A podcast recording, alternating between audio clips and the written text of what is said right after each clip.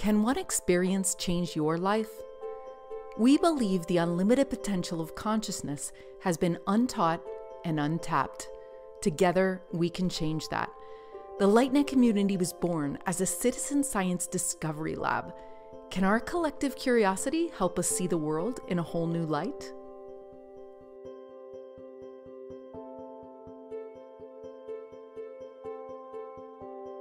My name is Zenka Caro. I'm from LightNet, where we help you experience the extraordinary.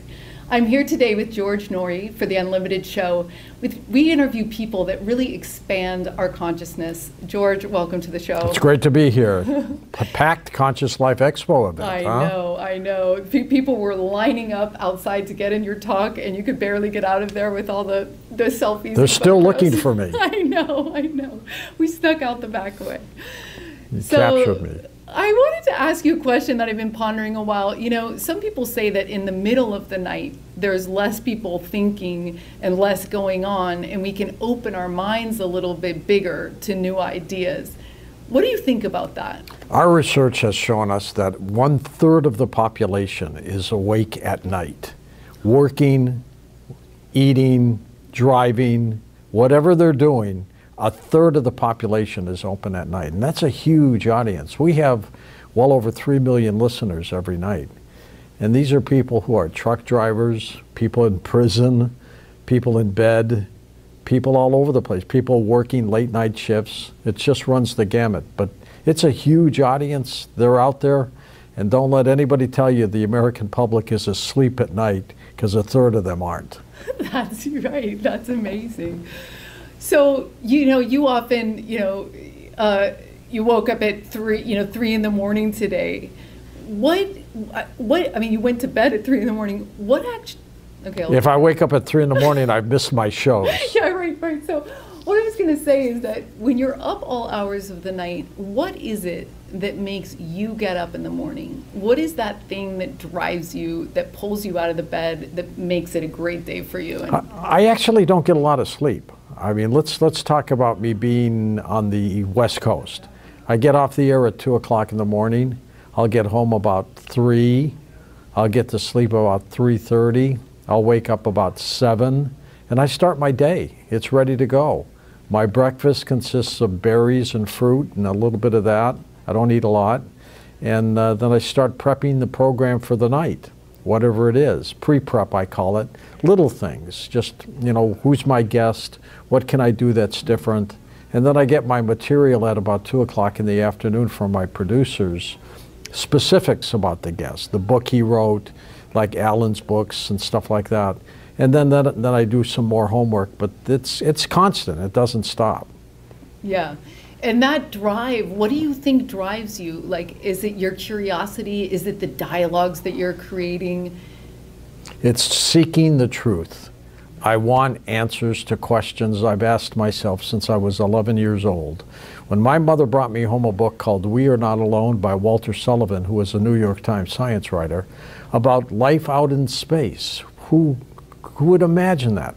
But a little boy reading that book going, oh my God, there's extraterrestrials. And it was that at that age I decided to go into broadcasting so I could uncover the mysteries. I figured this is how smart I was as a kid, much smarter than as I am now. People will talk to a broadcaster about their experiences than they would some person on the street. And so I said, I'm going into broadcasting to unravel these stories, and I haven't stopped. Wow you were in traditional broadcasting and then you when when you were like started to say i'm doing my own show i've got to do it my way started off doing uh, television when i was 19 years old as a production assistant for an abc station in detroit. At 21 i became a radio reporter at a big station in detroit. One of my first interviews was with the late stanton friedman who is the father of ufology. I mean he was one of the best. And i just kept doing it. But you know, mainstream media, of course, always pushed your career. They didn't want to hear about UFOs and Bigfoot and after death experiences and things like that. They wanted the tonight's fire, something like that. So I did a lot of that, always thinking, I want to do this. I want to do these extraordinary stories. And I slowly ended up doing that. That's great. Do you remember that moment where you decided you said, "Oh, I'm I'm done with this. I have to break into my own my own career, my Well, own I was never done with it, but again, at 11 years old, that's when I wanted to become a broadcaster. I became one officially at 21 years old as a radio reporter, and then I just evolved and it just kept going and going. It was back in 1996, I was doing a local show in St. Louis called The Nighthawk, where I did all the types of guests that was on Coast to Coast with Art Bell. And so when the time came that Art was ready to call it quits and retire, the network had heard about me. They said, You're the guy. Because I had been doing programs for them, filling in and stuff like that. So, have you ever spoken to someone in the afterlife? I have a lot of friends and family members who have died, and I have not had one episode of visitation or communicating with them or dreams. I don't know why. Maybe I'm blocked it. Maybe I don't want to deep inside and I don't know about it. But no, I have not had any experiences with somebody who's passed on. Well, where do you see the whole unraveling of the UFO uh, story right now? We've got 90% of the population believing that the government's not telling truth. It's like all sort of coming out. But how do you, what would, if you could have a magic wand, what would the next three years look like in terms of UFOs, extraterrestrials? If you could, if you could have your own way, what would you dream would happen? If I could have my own way, if I had that magic wand, Yeah. I would hope for full disclosure. I would like the government to say, we've been visited since the beginning of time. You may have been seeded by extraterrestrials. We may have been created by them. Yes, there's a God, but they jump started things here. But I think I would like full disclosure. I'd like honesty from government. Edgar Mitchell, who was a friend of mine, the late Apollo 14 astronaut, told me directly, we are being visited by extraterrestrials. And he said, George, I've never seen one, but I'm told by people in government it's happening. And why would an Apollo 14 astronaut make, it, make that up? I believed him. Yeah, he's done an incredible legacy running um, IONS, which has been, you know, the scientists Yep. of my heroes. You know, we're a citizen science group, so we're we're not at the academic, you know, super level, but we're we're you know encouraging those people, like you said, the truck drivers, the people working, the people who are retired, to actually start experimenting with this and making contact or talking to someone on the other side. I actually believe that we're going to enter an open contact phase. We've got a embassy for ETs. So let's throw ourselves into the future again with this question. If if you were sitting down with an ET and interviewing them, what would you ask them? My first question Yeah. Do they believe in God? I want to know their answer. I think that answer would be yes, but that's what I'd want to know. And from then on, I'd talk to them about life. How did they get here? What's their propulsion system like? Do they time travel? And we'd get into all those things. Do they cry? Do they laugh? Do they die? Many questions. Those are great questions. and of course you would have them because that's that's what you do. That's what I do. Yeah, yeah, yeah. So you've already turned my brain into those questions too. How beautiful. So, what do you, what effect do you think you've had on the world during your lifetime? Just an absolutely profound effect. I don't know. I don't know. People listen to our show for a number of reasons entertainment, knowledge, fun, just because they want something to do. But uh, it's a great program, and I would like to say, and I would like my epitaph to read on my tombstone He gave us the answers, He sought the truth. That's what I wanted to say. Well, you've certainly done that, and you've left such a massive legacy. And your curiosity, like you said, to from a boy, you know, all the way through the years, is just keeping up with it, and and and you know, day in and day out. It's just it's incredible. And we're not done. We're not done. We've got miles to go. Do you see any change in the way things have been going with with with truth and things like that? Are you well, the- the- noticing well, a a couple things. The, the media is becoming more acceptable to these stories. Where years ago, maybe our program might have been one of the only things dealing with these subjects, they seem to be jumping on board a little bit more.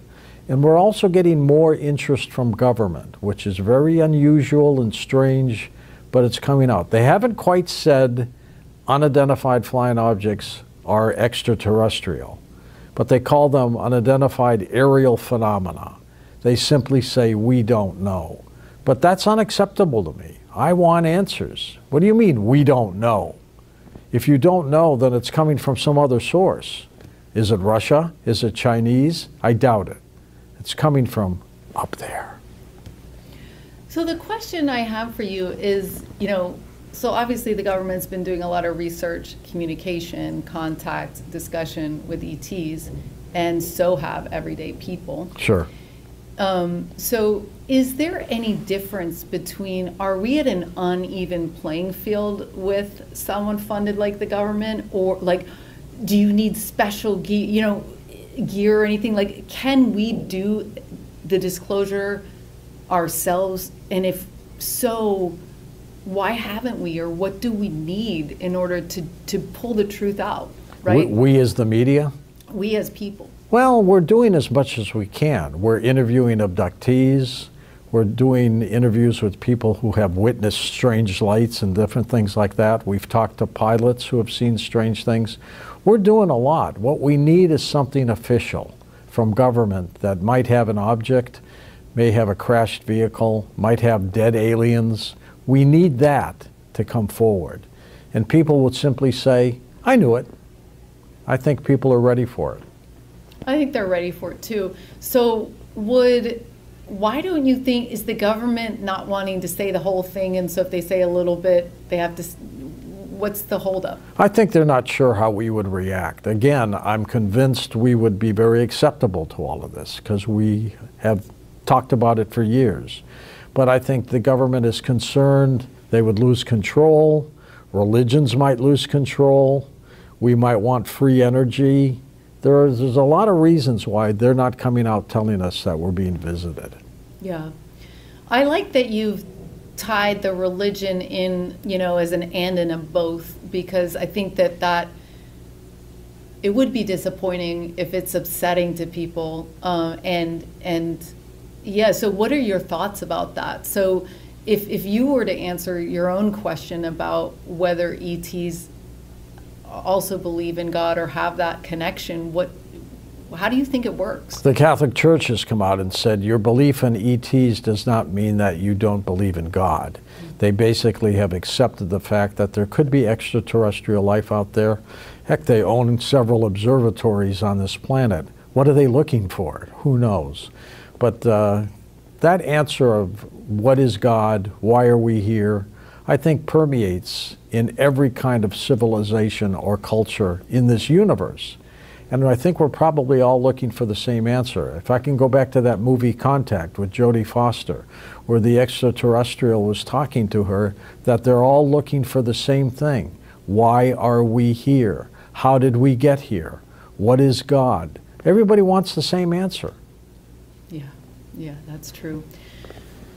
Uh, it'd be interesting to start to share our knowledge and start to find a way to come into an understanding with our collective experience. Because when we have some of the data in the government and you know, the citizen data is not well organized, like there, you know, it'll be great when we reach a time where we can look at all the information open and everyone can make their own decision about it. The day will come, mark my word, where what you just said will happen, and it'll be a glorious day on this planet.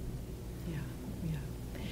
Do you, you know, there's all this discussion about dimensionality and things like that. Are they, is, is your opinion that they're pushing through a dimension that we can't see, or that they're actually, now that we all we want to, we all want to experience, you know, everybody watches Star Trek and think the collective really wants this right. reality. So they're obviously coming into the 3D because we can see all the ships, but do you think that they. But they also disappear quickly. Yeah. Which is interesting. Yeah. I'd like to believe they're coming from other planetary systems in our universe because I don't think we're alone. But it's also very possible they're coming from parallel universes, other dimensions. Jacques Vallée has talked about that in, in his work.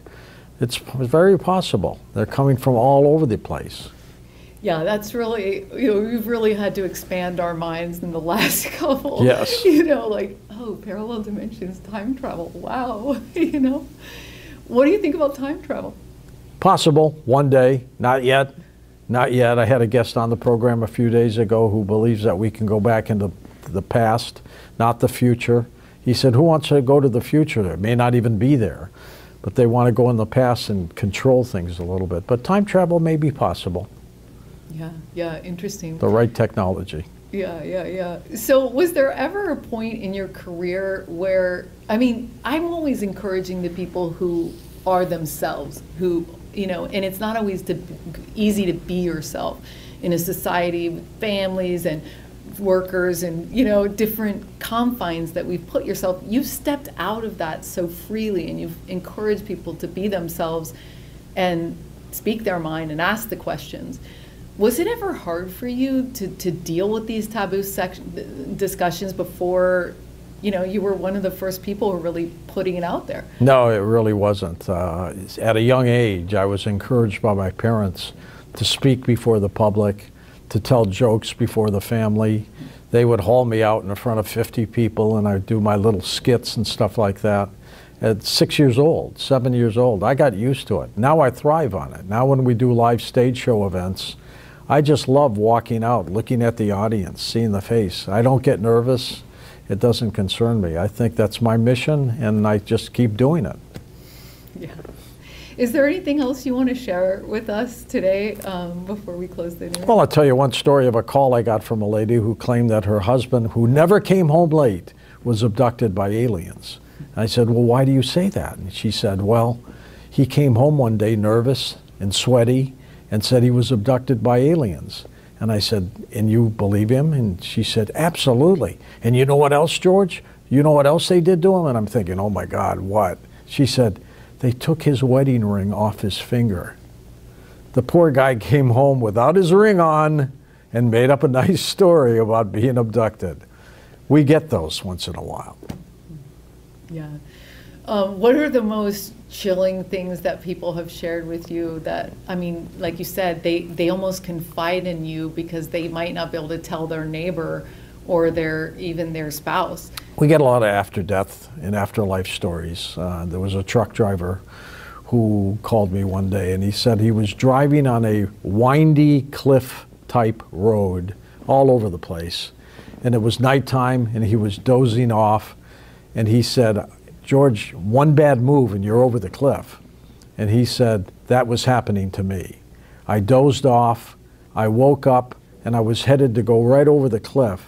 All of a sudden, a hand reaches my steering wheel and turns me back onto the road, and I just woke up, and it saved my life. But there was nobody else in the cab. He had an angel in that cab who saved his life. That happened to me. Yeah, and you'll never forget it. In New, yeah, in Los Angeles in 405. I will never forget it. I was like, wow. I pity you on the 405. There's a card that I used to love seeing that said, I would drive the 405 to the 199 to the 5 to the 10 for you. You know I mean? Because, yeah. I had to drive on the 405 to get here from our studio last night, and it was a Friday night into Saturday morning, and I'm going, my God, look at all the cars at 2 o'clock in the morning. It's crazy. They were listening to your show. It's- They were all like on, said, all of us are honking. There he is. There he is driving right by me.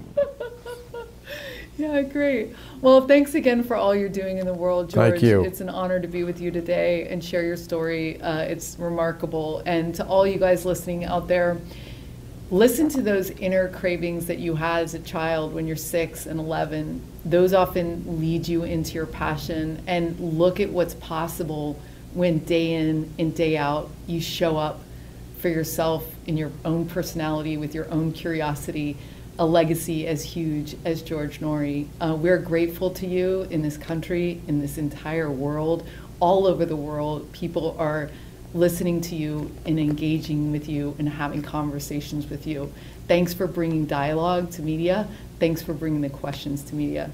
We love you, George. Thanks for what you're doing. Is there any final closing words that you have to tell people? Simply this thank you, stay healthy, and keep our fingers crossed for the future of this planet. Thank you so much, George.